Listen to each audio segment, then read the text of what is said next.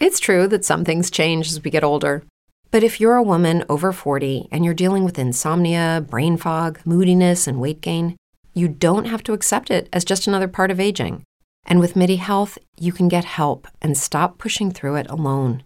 The experts at MIDI understand that all these symptoms can be connected to the hormonal changes that happen around menopause, and MIDI can help you feel more like yourself again. Many healthcare providers aren't trained to treat or even recognize menopause symptoms. MIDI clinicians are menopause experts. They're dedicated to providing safe, effective, FDA approved solutions for dozens of hormonal symptoms, not just hot flashes. Most importantly, they're covered by insurance. 91% of MIDI patients get relief from symptoms within just two months. You deserve to feel great. Book your virtual visit today at joinmidi.com. That's joinmidi.com. Lucky Land Casino asking people what's the weirdest place you've gotten lucky? Lucky? In line at the deli, I guess? Aha, in my dentist's office.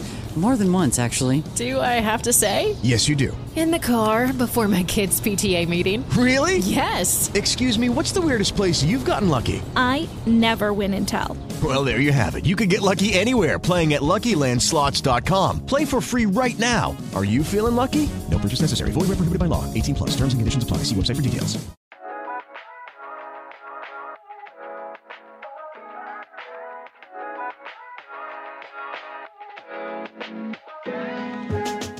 Hi, everyone, and welcome to Stepping into Frame, where we examine TV and film written by or about women. Stepping into Frame is one of many of the podcasts we have here at the Script Department, and you are more than welcome to subscribe to the Script Department for free. Um, and if you like what you hear, you can like and share, or even check out what our global screenwriters are up to at scriptdepartment.net. Um, today, I am joined by Helen. Hello, Helen. Hi. And we are talking about the first two episodes of the newly launched Lessons in Chemistry, which is um, a teleplay that was written by Lee Eisenberg and Alyssa Karasik, but which is an adaptation of a book written by Bonnie Garmus, I think that's how you pronounce it, and published in 2022. Um, the book, very quickly, features the unconventional female character scientist, Elizabeth Zott, who doesn't fit into the mold of a traditional woman of that time, let's say, and we'll talk about that more. Um, but it's the early 60s, and her all male team at Hastings Research Institute take a very unscientific view of equality, except for one Calvin Evans, the lonely, brilliant Nobel Prize nominated grudge holder, who falls in love with, of all things, her mind.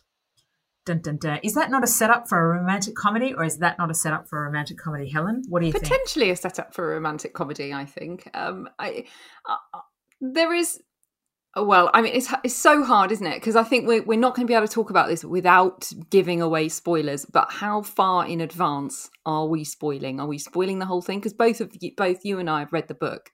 Um, but of course, the it's only two episodes out, so it's really difficult not to say too much. It is difficult not to say too much, but I think for the purposes of this, let's try and keep it to the first two episodes and how we how we approach it, and well, what we think, and particularly because it is interesting because you've also listened to the audio book and read the book, and I've read the book, so we come at it from a point of having a lot of connections to this in a, in different ways. So audio and uh, and the book, and then obviously the TV program. So, what did what were your so kind of kicks off? What were your overarching thoughts about it?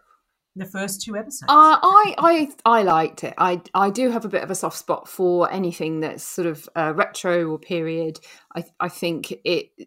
The only thing about it that perhaps uh, you know, is a trope that you kind of expect is that it's it's very nostalgic. It's very uh, heavily romanticized everything is perfect, everything is shiny and new, and nothing is you know rough around the edges.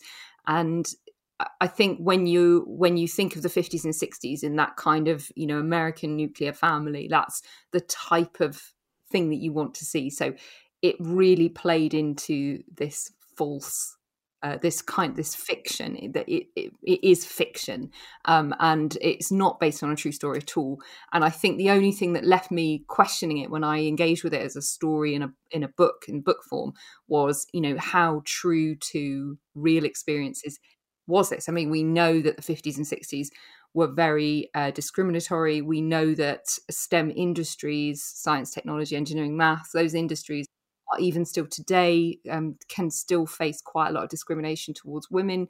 So, you know, it's not too much to leap to the conclusion that that those events would have happened or very likely happened or did happen to people but collectively i think it's it's difficult to um to pinpoint what do you think yeah, and it's one of the things I wanted to talk about actually a little later, but it's good that you've jumped on it now because it does raise uh, a question that was in my mind about the time period in which it was presented um, and the fact that, you know, there obviously was, I mean, it still goes on now, right? The issues, the, the gender, the empowerment issues that women face, we still have them now, and we're much more progressed than we were in the 1950s and 60s.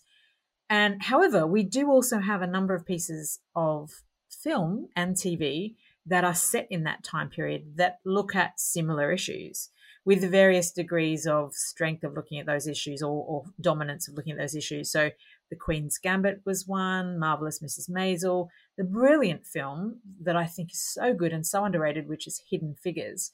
Um, all sort of set in those in those time periods, all looking at some degree of these same sort of issues. I was wondering whether, you know, is this set in this time period because it's because one of the big thematics is about empowerment and gender issues and, and what have you all through this um, is it set in that time period because it's it's cleaner to describe those, those is it is it easier for us to have it at arm's length can we examine these issues more clearly more comfortably when they are at arm's length and they are more probably more pronounced than they are now do you think that's got anything to do with it? Because there's a lot of it, you know. And in fact, one of the criticisms that's been served at this is that actually, here we go again. We've got another um, 1950s, 60s story talking again about the terrible things that happen to women. We've had a lot of that, and it needs to be. And in fact, I think one of the newspapers made a comment on the review of these episodes saying you have to do something really different now in this 50s and 60s space in order to break through all that noise of this conversation that we've started to have fairly uh, regularly now. What do you think of it? Well, I, th- I, think I've got two points. I mean, it, the first one is I did think that there was a lot of very on the nose, almost a bit too much, especially in that first episode of this is the world we're in and this is how difficult it is for Elizabeth Zott. But I kind of also feel like you know women's history and not just women's history you know if we we kind of think about racial discrimination and you know all all of that together this is part of our history and the only way that we're going to really move on from it is if we don't shy away from it. And i kind of felt um actually what watching it definitely more than you know ris- listening to or reading the book that uh, I was disappointed that 70 years on that there are still instances of these discriminations, especially in that industry. I, I went to the theatre last night and I was listening to a scientist explain how she still holds back because she finds it very difficult in her field to be taken seriously as a woman. And I thought, you know, like this is 70 years on. So perhaps these stories should keep getting told again and again until things change because there's still a long way to go. We're not we're not clear yet. Um, but uh, yeah, I, I, I have also put a lot of thought um, over over the last few months, especially in my own writing, thinking how how it is. You know, there seems to be, you know, when you look at things like Bridgerton and, um, you know, sort of eh, like the Queen's Gambit and things like that, women are faced with this choice and elizabeth zott even says it in in this uh, these first two episodes that women have to choose they can have a family and love or they can have a career and they can't have both and when you think about women in history who have succeeded it's a very narrow field for those who have had a professional career and who have had a happy loving equal marriage with children which is something that's more contemporary. And um, maybe those are the stories that we need to tease out like virginia woolf. You know she was creative and had an amazing um, you know professional career. Sadly didn't have children but that wasn't what she wanted so you know for her maybe not sadly but you know those women out there do exist so maybe we should stop with um, you know this almost caricature trope of there's a strong woman who wants to follow this path, but to do that, she has to have her husband die or doesn't have children or turns away from love to succeed in what she wants to do to fulfill her potential. Yeah, that's certainly true. You don't get many stories where the woman has a career and a happy family and children and has it all essentially. You don't see many stories around that, do you? Which no, and what, what does that other... what does that say to a contemporary, you know, to you know, to a, an impressionable contemporary young woman growing up? You know, like if if if you don't see that represented anywhere, and yes, this is fiction, but of course, you know, this these kind of things inspire us, and they they you know, you kind of you just aspire to be you know the things that are around you. And if you aren't seeing what you want to achieve then maybe you will always feel like as a you know a, a group um, as a, a demographic that you can't have your cake and eat it when i think you can. And and i guess the other part of it is if we put on our screenwriting hats is does it make for drama and conflict? Does it make for good st- storytelling if you have a happy person with a happy life.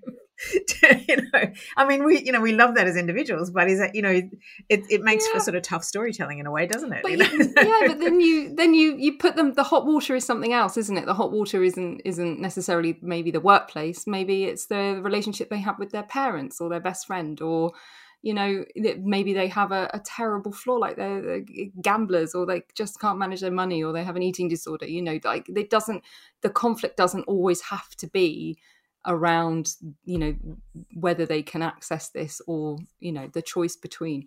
So you can create that hot water in in lots of different pots i think. Yes you're absolutely right and and that is and so therefore there's the you know that throws out the challenge to writers doesn't it? And particularly writers of women's stories is you know, let's get more of that balanced view, really, and that not one or the other. However, this one, set back when it was set back in the 50s and 60s, it was very much a world where it was one or the other, and largely it was not the career. It was, you know, the whole idea of the career was was really an exception to the rule. It was more about women as homemakers and carers, and and that was their seen as their primary role. But and so that has its tropes that go with it, and um, Elizabeth as a character really kind of turns those on their head. She's a very different woman from that traditionally accepted female role model of that time. But one of the things I found that did frustrate me a little bit is just on the trope idea is we also had that trope of um, of her as a character. She's she doesn't fit them all, but she's also quite awkward in that she's you know if, you know you have the opening scene of Act One, and there she is. Sorry, of the of uh, episode one, and there she is on screen, clearly not looking like she's having a great time. She's and I and there's there's often this association with socially awkward or not very fun with high intelligence. It tends to be, uh, you know, we often have that as a trope, which I think really bugs me. And I know it, you know, I know it serves the the plot in this in this sense in in this story but it does bug me that it's like okay so she's smart i mean she happens to be beautiful as well so okay well let's make her kind of bit difficult, you know, a bit awkward. It's like, gosh, there's always something, isn't there? You know, there's always some sort of catch about, you know, okay, you can be smart, but you can't be pretty, you know, or you can be smart, but you've got to be, awkward you've got to be socially awkward or, or unhappy or something. You know, it's like, gosh, you know, it's really frustrating so if we think back, I want to touch on genre, but I'll come back to that because while we're on the character side, um, how do you, how effectively do you think her character is set up um, within these first two episodes, and and you know what kind of sense do, do you get of her, and I guess potentially compared to how it came across to you, perhaps in when you in the audiobook, or you know what, how did you how did you feel about how she's been created? Um, so I think Brie Larson's done an amazing job because it, the character that she's portraying here, the, the one that's been created on the page, the one that's been created here in, in front of us, I feel that they're very similar and um, it met my expectation, uh, which was a relief, I think, because it's such a big part of the story, uh, especially the book, because, you know, it, um, it her personality is the book. So it needed to come through on the film. Um, and I, I think the mistake that I think they made in the first episode is is starting at the end because they are two very different people. And then in the second episode we even have a third timeline. And having and you know this timeline in the first episode we we we don't come back to until the very end. And by then you've almost forgotten that you were talking from a different timeline and then it doesn't appear again in the second one. So it's it's really hard to grasp her arc properly in that sense because it's not a fluid back and forth. So I I think that was a bit of a mistake.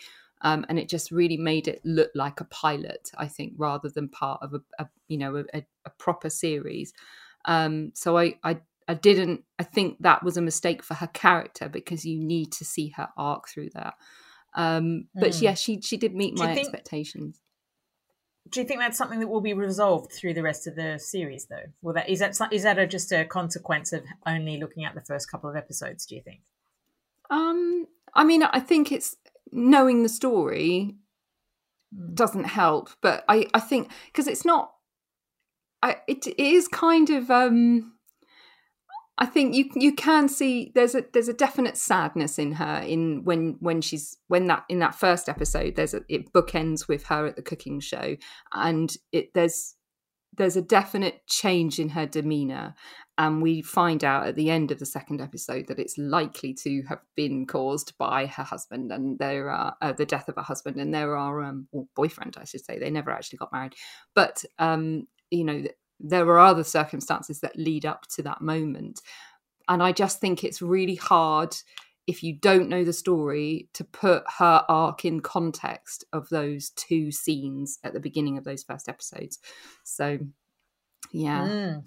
yeah you're probably right well and it is because you're you're only really seeing a, a, little glimpse aren't you uh, one of the things that i found um just a little bit odd uh was the fact that in the book and i you know this is the interesting thing about reading a book and then watching it isn't it how you create the characters in your mind and then how they how you see them on that one through somebody else's lens um, i felt in when i read it the character in the book was really strong and a bit sassier and a bit funnier and i, I want to talk about I want to talk about the pilots. I want to come back to that and how everything's what's been stuffed in that. I want to come back to the genre as well. So I'll park those both. But um, I felt that what she, what she, irrespective of the differences and the and the slight strength that she had in, I think, in the book, and stronger sort of sassiness, she still is a character that defies, deliberately defies convention, and is is incredibly brave. The things that she's done for where she, even up to the the second episode when we see everything she's enjoyed, the fact that she's pursuing a PhD, the fact that she is a scientist, the fact that she said to Calvin, I don't want to get married. I don't want to have children. She's defied convention on convention on convention. Very, very brave and very strong. But the interesting choice was then when they went swimming and she was too afraid to put her face in the water and blow bubbles. And I thought that really, that really like just like really like knocked me a bit. I was like, oh, that's so not. I don't. That doesn't fit with the character. And I wondered if that was a deliberate decision to soften her and to make her more relatable because you know it doesn't necessarily seem to go with because it's a relatively simple thing right? Putting your face in the water blowing bubbles. You don't know how to swim i understand there's a fear about that but you're in a pool. It just seemed to me to be an extremely fearful thing for someone who is really very bold. Do you think that was just creating some character depth or do you think it was a de- deliberate device to make her I, appear more? I think it was uh, yeah. a bit more about giving them an opportunity to soften that frost between um, Elizabeth and Calvin because up until that point, you know, that neither of them are very romantic, neither of them are very tactile. So, how else is it that you can demonstrate that growing feeling than um, you know giving them an opportunity to physically interact. And i actually thought his suggestion was very quick off the mark. And i kind of thought okay has he always planned? Did he you know was this why he suggested doing the bubbles? Because he was hoping it would go wrong and they could move on to that. So uh, it did feel a bit out of place. And um, I, I think when when when they're in the lunchroom and they're you know she's she's sharing her lunch. That whole sequence of that evolving lunchbox getting larger and you know bringing an extra knife and fork in and things like that and then him sitting next to her you know just just focusing on the unpacking of that lunch told me more about the development of their relationship in an emotional capacity than that kiss in the water did. So mm. I, I mm. felt that that scene within the pool was gratuitous, and perhaps that's why mm. it felt out of place for you if it, if it's yeah maybe you know, it wasn't something that was yeah. in the book um, and part no. of the plan. And it just it yeah, and just it just didn't seem to go with that kind of a character. But mind you, you know the the, the truth of it is we have we all have the dark and the light, don't we? We all have that, and and I guess a character like that is going to have those things that are not as they're not all. It's all not linear, is it? That that sort of character journey. Um. So on characters, then how did you feel about Calvin equally as the love interest? Yeah, I thought again. Yeah, I think so, and effective in the sense that he he matched her. Like they they and I think what I really loved about their growing relationship was that you know that between them that their gender gender as a concept just seemed to be completely irrelevant to them they you know they just couldn't really see it and i i think that's possibly why the parts that f- felt really on the nose like when um, Elizabeth was sort of saying about gender discrimination, and they'd never even heard this term before. And I thought, well, that is a really contemporary saying, and yet she, it's almost like she's been using it for years. But it, again, it's it it, it didn't fit quite with like you say that sassy profile. Um, but you know for them gender doesn't really it doesn't mean the same thing to them as it does to the rest of society. And i think it was quite ironic that their whole relationship was about chemistry the chemistry that's between them and the chemistry that they're passionate for. And the only part of gender that is relevant to them is the DNA that they're researching. And Zott even says this to Calvin um, when he asks her what makes them different. And she says, oh, You have a Y chromosome, you know, and that's you know so it's almost like it's their minds that are attractive you could almost call them pansexual in that way because it was he wasn't interested in her until um, he learned that she was intelligent until she started, you know, talking to him and about some of her theories. And even in the second episode, when they're in bed, it's you know he's actually really turned on by some of her the- theories, you know, rather than what she's wearing or what she could possibly offer him, or vice versa. So um, yeah, I, I I liked I liked that relationship a lot between them. Yeah, and it was nice, wasn't it, that the that he was obviously attracted to you know her brain, um, where everybody else that she seemed to come across in her career to date had been influenced by her her looks, and and it had, it affected their relationships very very dramatically. So that was really nice, and so you felt that this was a really authentic relationship between the two. I did feel like Calvin, in my mind, in the book, in my mind, um, was much kind of. Um, dorkier and a geekier and quite a bit more um, uh, awkward, I guess, than he was in TV. And I think again, you know, we we're making him a bit. He's a bit more sort of everyman for TV, I suppose. Um, but yeah, I was I, I, that was almost a little bit of a shame for me because I really liked in the book how he was this really kind of aloof um, intellectual superstar.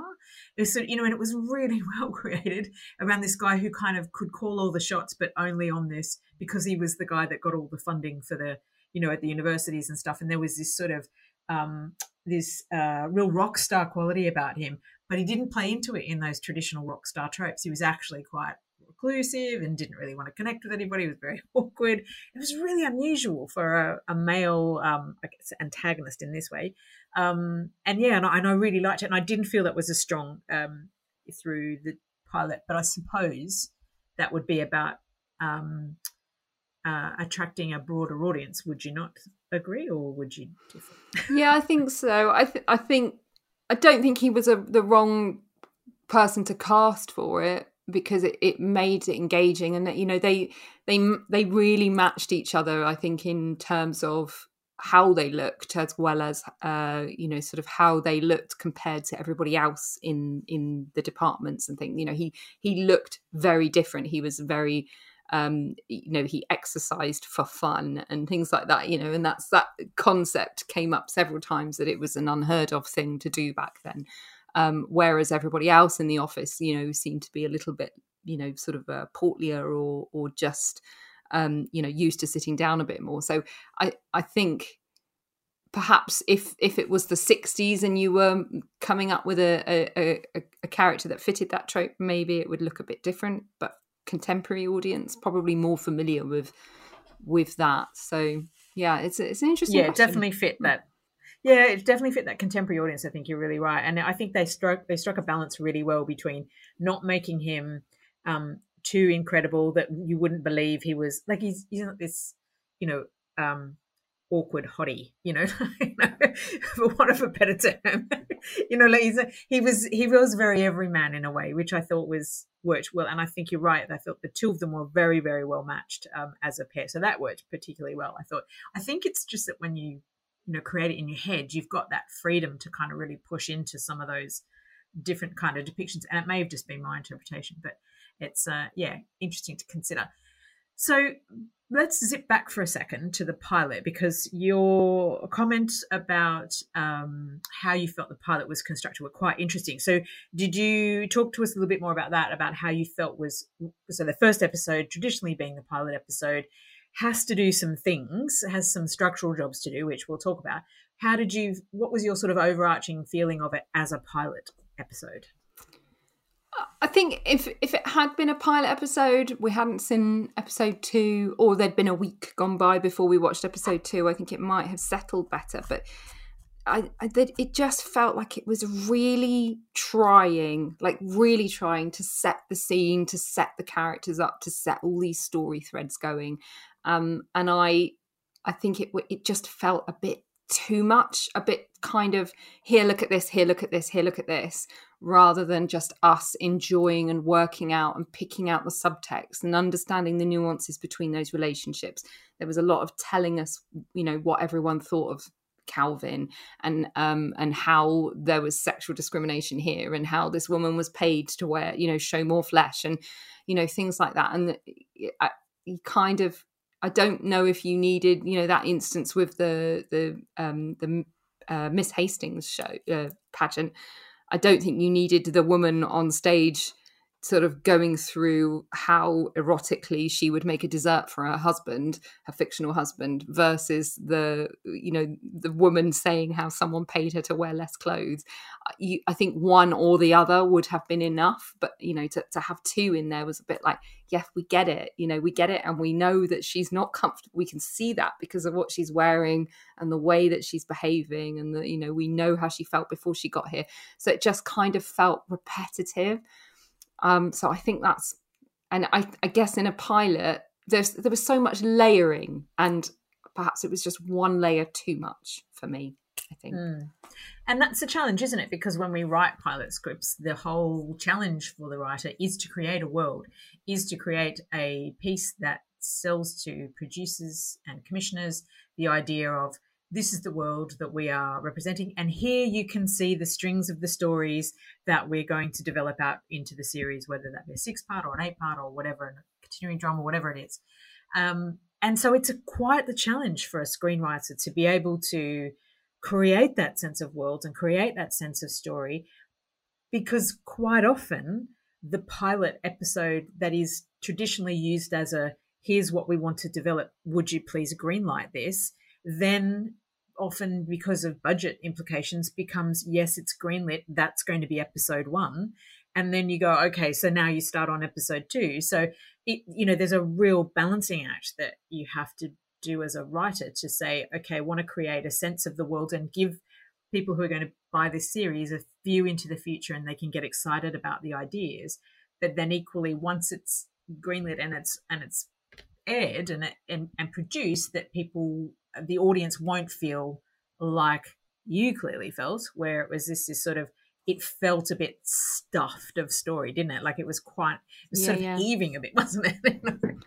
yeah, I think that that last scene as well, where she burns the lasagna and she talks about how you know things don't always go as planned and stuff, and uh, I don't think you knew enough about her in the future and what had happened to her to really take on board what she was saying, especially as you, you, where you were leaving the story then.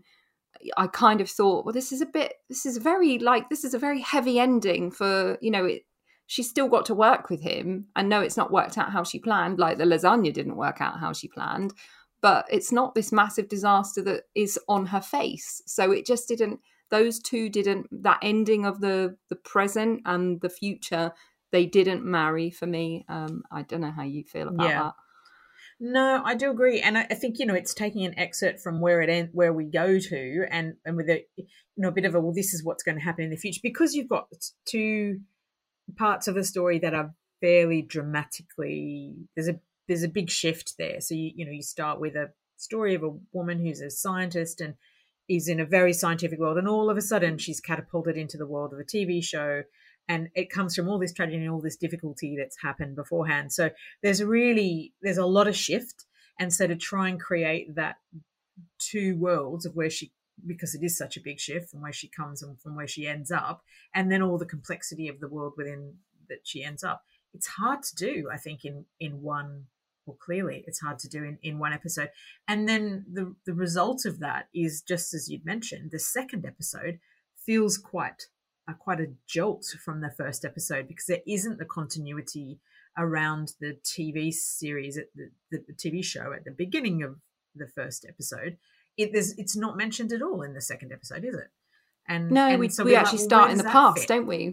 so it's, yeah, that's right. We go back. Yeah, Yeah. yeah, and we don't get a sense. And there's nothing other than her her cooking um, interest. There's nothing that really can connect can give us a view into. Oh, I see. I think I know where that's going. I think I can see a path for that. Um, yeah, which is an unusual choice. So I don't know. Maybe it was that the pilot episode became the first episode. Maybe that's that explains it.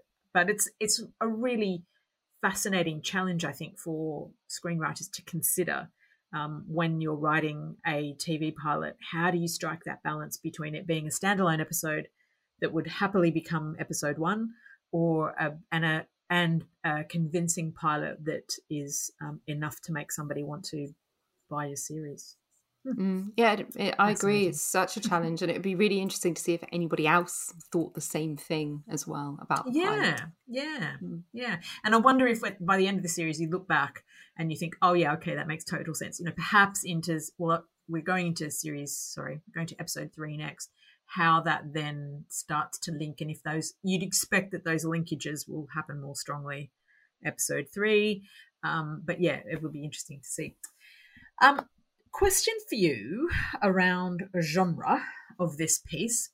It's a funny one because the book has been widely acclaimed as this is because the book, it must be said, has been a real blockbuster. You know, it really has been such a, a, a fabulous piece that so many people have loved. And over the last year, sort of last year, really, when it came out, into this year, it's been on all the bookshelves in all the sh- in all the st- bookstores. Um, people talking about it a lot. It's, it's really hit something a, a real wave of, of interest as a book. Um, but it's it, so it's this acclaimed tale of female disempowerment, um, and this idea of this culinary tweak creates this as a revenge comedy. That's how the book is positioned. Um, two episodes in, how do you think it stacks against the idea of a revenge comedy from a genre point of view, or do you think the TV dramatization has shifted it? And if so, what's the shift? Do you think? Yeah, I don't, don't. At the moment, it doesn't. It's not presenting like a revenge comedy. It's setting up the potential for it, but um, I, I mean, I can't speak for what whether or not we'll get to that revenge moment in episode three or four. I imagine at the pacing that it's going, it's probably going to be episode four that we get the real uh, change of actually, I'm going to, you know, do something about this. So, and that feels quite late to be sort of saying, you know, this this TV series is about. I feel like that should be there from the beginning. So, um, it at the moment it's presenting as as not much of a comedy, um, and but I mean there there is comedy in there, and I kind of feel unlike the book because we had a bit more of her mon like her inner monologue, a bit m- more of an understanding of her character. I feel like the comedy is actually coming in the clash you know like when when she's on stage and he's set, asking her a question about where would you go on your honeymoon well i'm not going to get married Lucky Land Casino asking people what's the weirdest place you've gotten lucky? Lucky? In line at the deli, I guess? Aha, in my dentist's office. More than once, actually. Do I have to say? Yes, you do. In the car before my kids' PTA meeting. Really? Yes. Excuse me, what's the weirdest place you've gotten lucky? I never win and tell. Well, there you have it. You can get lucky anywhere playing at LuckyLandSlots.com. Play for free right now. Are you feeling lucky? No purchase necessary. Void where prohibited by law. 18 plus. Terms and conditions apply. See website for details. and then she's just reiterating i'm not going to get married i'm not going to get married and it's funny that she was going to do a science experiment as her talent and you know little things like that um, and she calls the dog, dog 630 you know there's there's comedy in that but we're laugh i feel like we're laughing at her whereas in the book i feel like we were laughing with her because she was um, a bit more self-aware about you know whereas in in the tv show they've kind of almost given her this trope of she doesn't realize how awkward she is um, what do you think? Do you think that? Yeah, I think she's. I think she's definitely. There's there's something different from the book in the in the humor side, um, and I I was you know I explained it to myself as saying a sassiness, um, but that's probably not articulating it properly. Um, but I felt in the book there was a witty a witty sharpness to her that is is not coming through yet in the first couple of episodes, and and I agree with you on it doesn't feel like a revenge comedy at all. It doesn't feel like a comedy, to be honest. It feels more like a rom com, a dramatic rom com, if that's some weird subgenre. but it's kind of you know, there's lots of drama because you look, you know, you look at her the bits we've where we've reflected back into her history and what happened. It's, ter- it's been terrible, it's been quite traumatic actually. You know, like the, the sort of sexual um, harassment that she's faced, the violence, you know, that happens to her with her PhD and the you know getting thrown out of courses and you know she's had a really terrible time and nobody's really taken her seriously so it's been it's been quite a traumatic part. We've now got this moment of we had this moment of romance that blossomed so we think oh okay this goes into a bit more of a sort of rom-commy feel. Could be could be. It doesn't quite get there either and now calvin's gone. It's like what's going to happen from a genre point of view? It doesn't feel quite set for me and i just don't quite buy that she's got the humor as a character, it's not pulling through the way it did in the book for me. And so I think you're right about the fact that then we don't necessarily laugh with her, like the moment where they're having the romantic candlelit dinner and she says to Calvin, you know, this open flame is a is a safety risk, you know, and it's like, well, and, and that that didn't land as a gag, you know, that that wasn't funny. That was a bit like, oh, for God's sake, it's a romantic dinner, you know, it's lit a candle, you know, lighten up, you know, like it was, it was sort of, it so it didn't quite land in that in that humor way. So that'll be interesting to see how it how it um articulates mm. into progressive episodes. I think. Yeah, and because I, I, I, couldn't yeah. help, especially when when I when it opened, the first episode opened, I couldn't help comparing it to uh, the HBO series Julia that came out oh. last year, I think, that had Sarah Lancashire in. It was based on the um, the house, the, the the chef, the TV chef Julia Child. Um, so, and that was another 1950s kind of housewife come cooking show thing, and she was unconventional and honest, and you know had disregard for the expectations of the men and you know and things like that. And i i think i kind of thought actually like as a book you know lessons in chemistry was great probably because it was very character driven and it was very character centered. Um but I, I, I felt like the comparison between these two shows was one is about an exceptional person and the other is just about a regular woman. And I think it left me wondering, well, what is more inspiring to watch? You know, is it is it are you able to relate more to someone who is a kind of slightly awkward, socially awkward uh, genius, or someone who is a, just a socially, socially awkward normal person like Bridget Jones or something? You know, um, and uh, you know, it's it's a it's something that I think like Disney has really picked up on with Encanto. This kind of Spielberg trait of ordinary people in extraordinary situations, and you kind of get that with the marvelous Miss Maisel.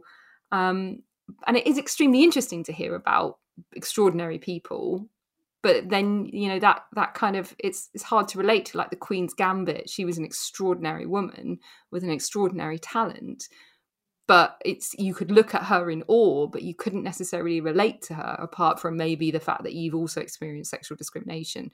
So um, it, it, i think we mentioned it earlier it's very difficult it's frustrating to kind of exist beyond social confines if you're extraordinary but it's also frustrating to exist beyond social confines if you're not extraordinary. And I, yeah i find yeah. it more compelling to watch a regular woman in an extraordinary situation than the other way around. Yes, it really raises a question, doesn't it, about the yeah the the extraordinariness of the character and and whether that does in fact push us away from it from us and make them yeah well they're definitely less relatable aren't they but they just are because they are extraordinary by the very nature of who they are they're not not usual um and and i think that's probably what i'm getting at with some of my some of the things. Don't get me wrong, I really actually enjoyed both um, episodes and I loved the book and I'm really looking forward to how it pans out. But in terms of the articulation on screen and the character on screen, Elizabeth was just as it was a little flatter than she was for me in the book. And I don't know whether that's my mind then picturing her a different way and giving her that sassiness in my mind, or whether that's that I feel like it's the book. I feel like the humor comes out a bit more, but that's the thing, isn't it? You have a an awkward character who is exceptional, who's not got a lot of traits that are massively relatable. Really, it's a real challenge for uh, again for a writer and a you know and, and producers putting on a show with that as your protagonist, male or female. It's a real challenge. So um, it'll be really interesting to see how they manage to keep those connection points, which is, I guess, why I wondered about that little connection point that wasn't in the book about the swim, the swim, the um, and but I think your um, your um, understanding of it makes a lot of sense. But I, I think perhaps there are moments in there that they're trying to put. It's it's kind of save the cat in a different way, isn't it? It's like yeah. soften the cat. make the cat more likable. Stroke the cat. Yeah. make the strange cat more likable. I was like one of those bald cats, you know, that like. Mm, uh, anyway, yeah. So okay, enough of the cat analogy. Sorry about that. Um, but yeah, it's a, it is that thing though, isn't it? And and as writers, mm. we have to grapple with that. It's like we want to create complex characters. We want to create characters that are interesting and unusual. And so unusual people are extreme, I mean, you know, genius is unusual, so that's great, tick tick. But then how do you make sure that they're still relatable and still identify and we still we still root for them. We still want them to win, you know, and that's the core thing, isn't it? We want to be on Elizabeth's side. We want her to win. And and I, I think we do, but it's you know, it could go it could have gone either way, I think. Yeah, it really could have gone either way. And it's something I'm hoping they're not going to trample on over the, the remaining episodes is the relationship that she develops with um, Fran Frask, who's the head of personnel. Um, and they have a little bit of a set too uh, over her attending the pageant. And then um, a bit later, when she, in episode two, when she wants to be removed from um, Calvin's uh, lab and she refuses. And I, I I won't give away any spoilers, but it's it develops into a really interesting relationship. But I think what I'm I'm enjoying watching unfold at the moment, and I particularly enjoyed about episode two, was that Elizabeth is just so unaware of her gender that she's not as savvy as her female colleagues of navigating this masculine world, and possibly got her into the situation uh, it, that we see in the flashback at the beginning of um, the second episode. Not to say, of course, that it was her fault, but the naivety of you know being uh, perhaps oh, this is going to sound really hard, but giving those signals of you know this is what I want to, and of course it being misinterpreted. Of course, that situation was not about her um, her behavior being misinterpreted, but perhaps if she ha- was more self aware of her gender, there would be a bit more caution about how she is in a room in that situation and it still might have ended up in the same way. But uh, uh, Frask is really good at throwing it back at her and saying how you think the rest of us are stupid but actually it's you that's stupid.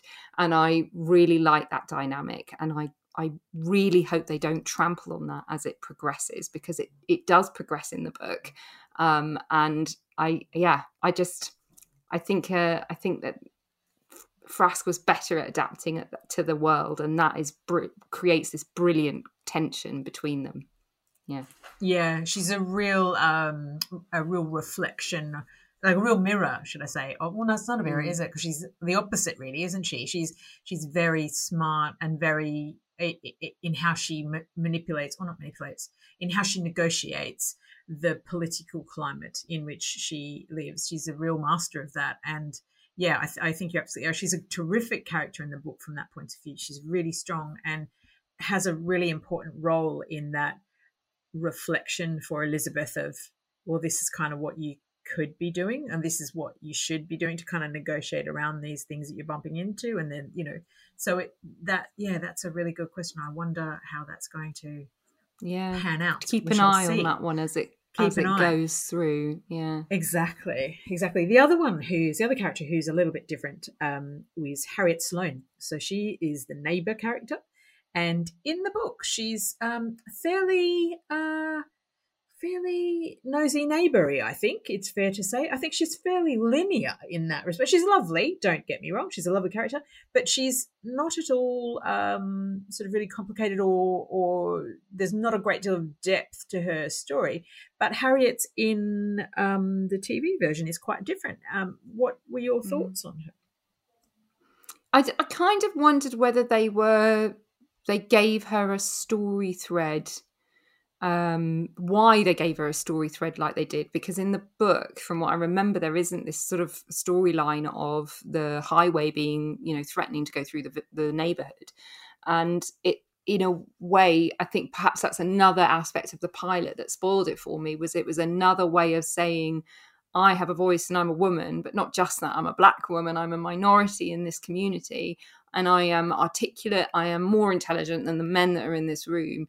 And yet I'm being ignored. And I think it, to me, it, landed in a way that because there were so many other layers, I kind of thought, like, where is this going? What, like, is this another pushback of, uh, you know this is extra discrimination and of course it's important to to reflect those uh storylines but i don't you know it wasn't in the book so you, it's kind of you know was was this an exercise in bringing some diversity into what otherwise would have been a nearly all white cast Mm.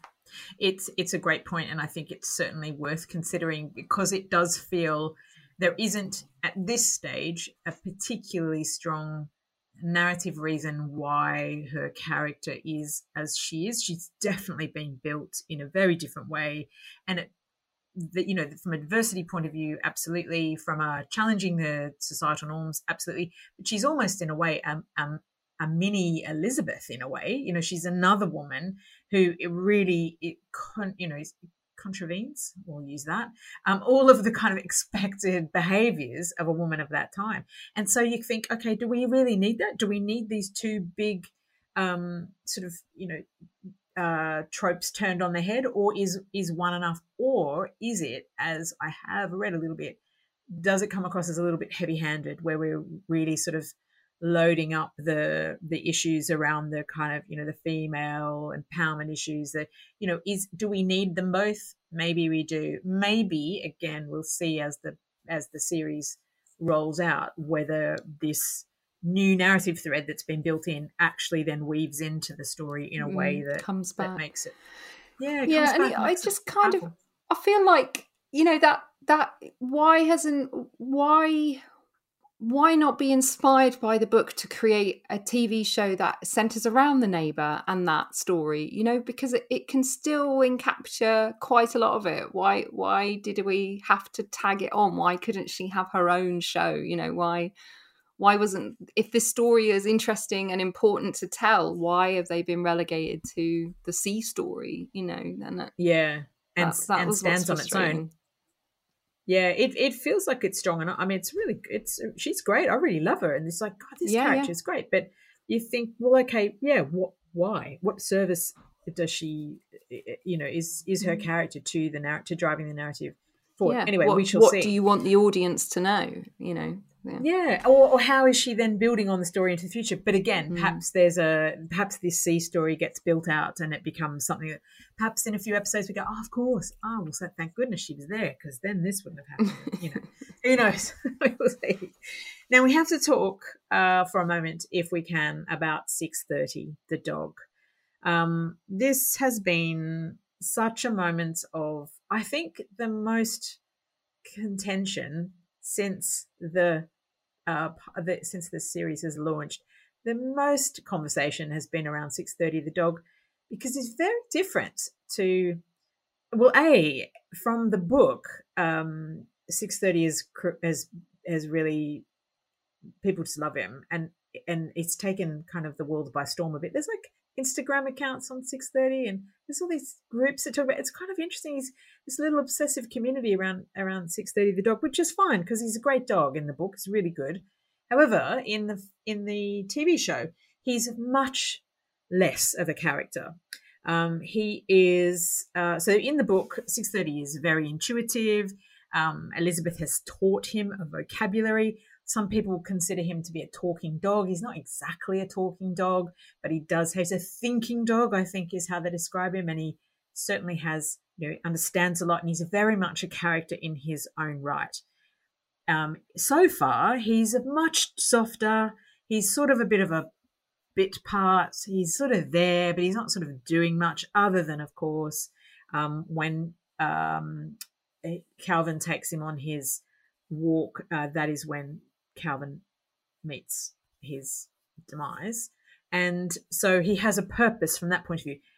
Um, how did you feel? I mean, it's tough, isn't it? Because actually, in the book, he almost teeters on magic realism, the character.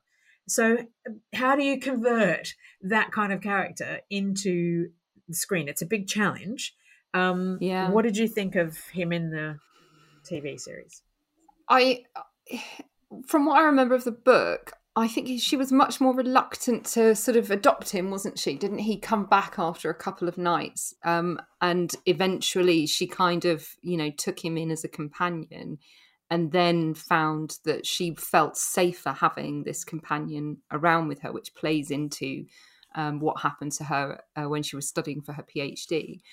Um, and it's not until Calvin comes along that she kind of, you know, allows him into that space and, you know, the that Lucky Land Casino asking people what's the weirdest place you've gotten lucky? Lucky? In line at the deli, I guess? Aha, in my dentist's office.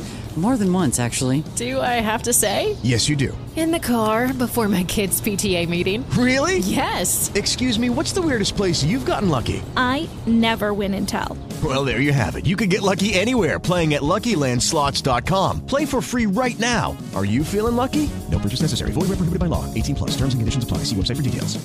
relationship between her and the dog is not replaced by her and Calvin, but there's more of an equal sort of "I'll let you in" type thing. It's a bit like with six six thirty. You know, she, it took her a while to let him in the door, and it's the same thing with Calvin. Um, and you don't get that at all in in this TV show. Um, but I I have to confess, I don't remember. I mean, I listened to the book a year ago when it came out. When it as soon as it came out, I'd listened to it and I'd forgotten all of the um, the backstory about how he had, or not the backstory, but all the the story about how she, you know, taught him words and vice versa. The dog helping teach language to, um, like I shan't say anymore, otherwise I'm going to swear. but I know you know I keep Nearly- doing that too. Oh, nearly, I nearly got carried away. Um, Yeah, but Uh, yeah, Yeah. so there's, there's a full circle moment going on there. But Yeah. um, yeah, I'd, I'd forgotten about it, and I, I kind of thought, well, you know, actually, maybe, maybe then, if you strip back his involvement in Zott's life, in Elizabeth Zott's life, was that needed? And I can also imagine it's quite a difficult concept and idea to to conceive in film, and perhaps it is only best happening in books because the the amount of dog training you would need and you know to to convey that in a in a really conceitful way like could you believe that it was happening? Um so you know maybe that this was a, an example of a character who's not pulling their weight and therefore they get stripped back or taken out. Um yeah, it's a yeah, absolutely. Could you imagine being handed that book and say someone saying, "Please write a screenplay adaptation." Going, "Oh, for God's sake, magic realism dog." How on earth am I going to do this? Because you know, you know, how do you, how do you, exactly? But, you know, and it's just it's a major pain as a from a screenwriting point of view. It is a massive issue to have to add that level of complexity into the characterization of a you know of a I was going to say an inanimate object was not inanimate but you know like a, a non-speaking creature it's it's a really big ask. And the and being able to pull it off in an in an authentic and believable way is a whole other thing. So it's one thing to write it it's another to be able to produce it that it looks effective that it doesn't look ridiculous and people don't start to take the mickey out of it. So it's a really tough one. So i kind of think in a way it's probably the choice I would have made. I probably would have pulled it pulled him back as well as a as a character. However, there is one point, and I don't know if it's me sort of my kind of hyper memorizing of, of a moment that maybe I've made it into a bigger thing than it is. But I do recall from the book that one of the important points about six thirty is that um, Elizabeth's um, sort of uh, extreme sort of caution and doing things correctly and her very sort of structured and absolute um, frame of mind. Um, she was the one that convinced Calvin to put because Calvin used to go running with the dog without a lead, and she convinced him that it was safer for the dog and him if he had the dog on a lead. And he was um, not happy about that, but he did it. But actually, it was the moment that when the when they went for a run that fateful morning, and the dog ran one way and he pulled the lead and he slipped on the ice, which is what caused him to be hit by the car or the truck or whatever it was. And the interesting part about that was then Elizabeth, without going too many spoilers, but but they haven't put it in, so it's not really a spoiler. Um, felt an enormous guilt about that, and so that's missing. That whole plot point is missing, and I felt that was a really important plot point because the the conflict, uh, the internal conflict she has over the loss of Calvin and her her idea that she was in some way partly responsible is something that I remember from the book as being quite poignant thing. So I don't know whether maybe it's something they'll put in and sh- then and it'll come up, but it certainly wasn't there up to that moment. There wasn't there was no discussion pre about that. There was no I couldn't or I, unless I missed it completely, which I may have. Um, there was no discussion about that you should put this on the dog kind of thing. And so yeah, not that I remember. Did I did I miss it? Did you see that? And I No, I, I think you're right. I, I do think you're entirely right. I, I, I and I kind of also felt about that scene that was there. You know, usually when a main character is about to die, there's kind of a you know uh, they're either super lovey or they have a massive argument. There's there's something really memorable about the way that they say goodbye, and or they they don't or they don't get to say goodbye. And there there it was just a, such a normal parting of I'll see you in a minute. I'm just going for a run. And it was very blasé. And I kind of, I've been thinking about that and why that has been sticking with me. And perhaps if that tension had been around you need to take the lead. Okay fine i'll take the lead you know and then it was the lead then that would really set that up. But then i kind of thought well okay you could get away with leaving that out.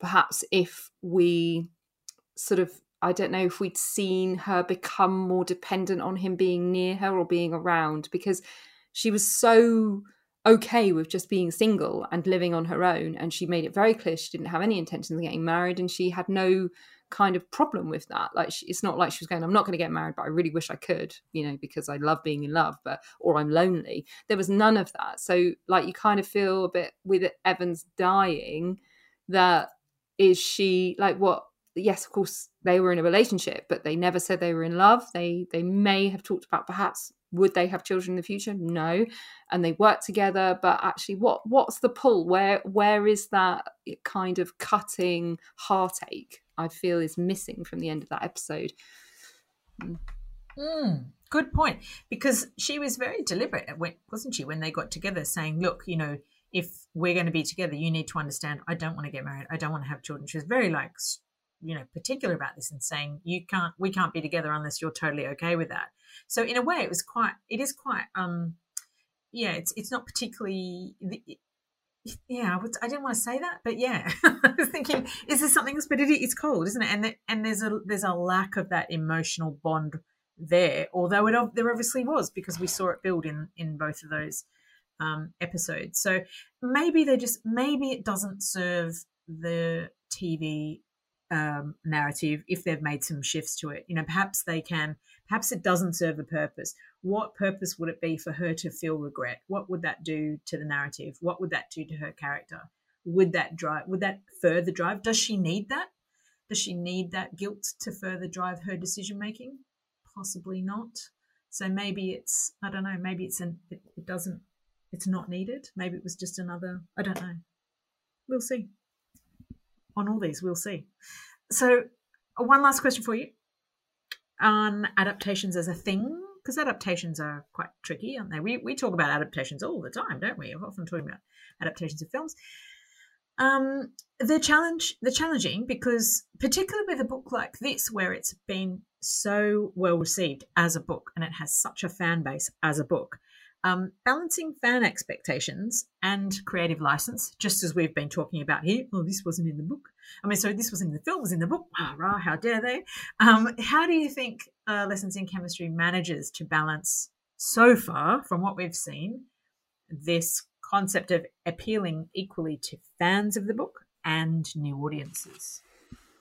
Uh, I well, I think the first off, the the era is leans into it being adapted quite easily because everybody will watch a 1950s nostalgic film TV series, and it's really hard to not like it because it's just eye candy everywhere, isn't it? Who doesn't want to live in this sort of slightly utopian society where everything is beautiful and clean um, and just retro, apart from all the discrimination and all of that. But um, it, it, it's a very idealized uh, remembering of history. Um, and so I think that that is interesting to an audience. And um, I'm adapting books, I think, is just going to get more and more uh, sort of you, we're just going to see more and more of it, especially self-published books. I think that there's there's probably a huge market out there of people secretly reading all these self-published books and thinking, "Can I adapt that to a film?" And it, I think, like with 630, 630 is a really prime example of a reason why perhaps some things don't work because in a book you need to have that omniscient narrative to explain it and I suppose if I was uh, looking at it maybe from a script editing point of view, knowing the book, I would say, okay, well, what is it? What is the charm about 630? What is it that he does bring to the character? You know, does he bring that sense of protection? Is it a process of letting go of one character to embrace another one? And is it you know the what does that reluctance in both engaging with either calvin or 630 mean to the main character and I don't feel that they've utilized 630 in the way that they could have done, like they did in the book. But and I think that that is just because they've they've overlooked what 630 brings. Um, mm. they you know because I guess he takes up so much of the narrative, doesn't he? In in a in a in that book, yeah, that it yeah. might be quite difficult to see the wood through the trees there.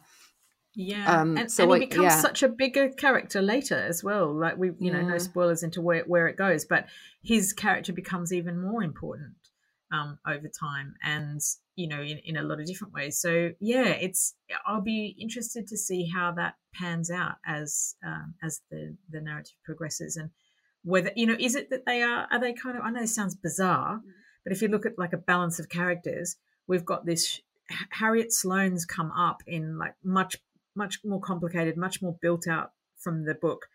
Um, 630's been depleted. Is there, you know, are we going to see a shift there? Is is Harriet Sloane going to come in to take some of the role that that 630 played potentially in potentially. the future in the family? So hard to speculate without giving away the plot. Um, I know. But I, know. Yeah, I, I don't know. it is. It is really. I, I think adapting books is really challenging because they are such different mediums. They really are totally different mediums. In the freedom that you have in an in a narrative is 70 to 110,000 words compared to what you have in a script and what you can do with budget constraints and you know all of that it i think i think adapting a book is not for the faint hearted and doing it right means leaning into what what is it the characteristics of the book and the characters that make it so appealing and such a you know have such a wide fan base you know the the character was elizabeth zott was a big part of this book and they've managed to successfully translate some of it although not all of it as we've discussed um but yeah I, think i think it's i think it's tough gig i don't think i would yeah. ever even try and no. adapt a book No, I'm uh, I'm working with a group of screenwriters at the moment who are writing TV pilots, and one of them is adapting a book that he has written. He's doing the adaptation, and I've been working with him for about six, we nearly nearly two months in just stripping it back and it's just, and every time I talk to him, it's just, he's like, I've ripped this out and I've ripped this out, and I've ripped this out. And I'm like, keep going, keep going. You know, it's really hard. Like you've got to get to the core, the very core of this, of the narrative, the absolute core. And you've got to pull the characters right back to the core as well. So you've got to kind of, you know that phrase that we have about kill your darlings about you know killing off the things that you you bring into your screenplays you just love an idea or you love a character and sometimes you've got to get rid of them because they don't serve it this is like, you know, assassinate your darlings continuously. You know, it's just like ripping chunks and chunks and chunks of the book out. It's it's kind of heartbreaking because you you know I'm, I'm watching him go. Is this really strong? He's exhausted, and it's um it is exhausting. So you know, but it's a fascinating process. I think if you can get through um and write a novel and then adapt it to a screenplay, that's quite something in terms of a skill yeah. suite. So it's um yeah, but not for the faint-hearted. You're absolutely right. No, I think so, you know if you you you could take the synopsis, couldn't you, and use that almost like a beat sheet and re just rewrite yes. rather than you know copy and paste and cut and paste, you know, yeah. completely rewrite, but just based around the action of of your yeah. book. Um, but even Absolutely. then, you know, there's still going to be elements that need to it's come out. Hard. Yeah. Yeah, mm-hmm. that's exactly what he did. He went back and wrote the synopsis, and it's and it does a big chunk of the work for you because you've essentially got a page or you know page or yeah a page essentially of beats. But still, you know, you come. It, it's that kill your darlings things. It's like oh, but that that moment where she does this or this character does that or so I really love that. It's like okay, yeah, well, you know, has to go. Sorry, there's a better way of doing it visually. You have to chop it, you know. So it's it's you have to be very cutting, but um, yeah, fascinating process, I think. And you're right at the moment it's it's very much a thing, isn't it? And a lot of producers are now picking up um, published works, published books, and turning them into screenplays. It is a big it's and it's great because from a writer's point of view, um, you know we are screenwriters, but if you're a novel writer, there's a really interesting way in to have your work made into a film is is by writing a really good uh, book that uh, would work very well on in TV or film. So definite opportunity. So my very final question for you Helen, is as always, what can we take away as screenwriters from the two episodes you have seen? Hmm. I think uh, layering is a big thing for me at the moment. It's where I'm really focusing on in my editing um, and just applying layers. But I think there's a lesson to be learned here about balance and when to stop. How many layers have you got? How many threads have you started to pull at? Um, and yeah, I think I think that's what I really took away from watching the pilot episode, especially, and comparing the the first episode with the second episode, you can tell that that layering has been pulled back. So I'm, I mean, I have to confess, I've already watched both of these episodes three times. Um, just because I really wanted to understand and make sure that what I was saying about that layering wasn't just an off the cuff. Now, well, there's far too much gratuitous discrimination in here. Um, but I would be tempted to go back and rewatch them both one more time just to see if I can really pick out um, those layers. And that makes me sound like I have an enormous amount of time, but I'm, I'm multitasking, I promise. Nothing better to do. No, it shows your commitment to the script department and your screenwriting career and your commentary, which is excellent. And that's why we love it, Helen and that's why we ha- love having you on this show. So, on that point, a perfect moment to end. Thank you so much for joining me today. It was really lovely to oh, chat about the show. I'm going to go back and watch it again too, if it's any consolation. Um, just to make you feel better for no other reason.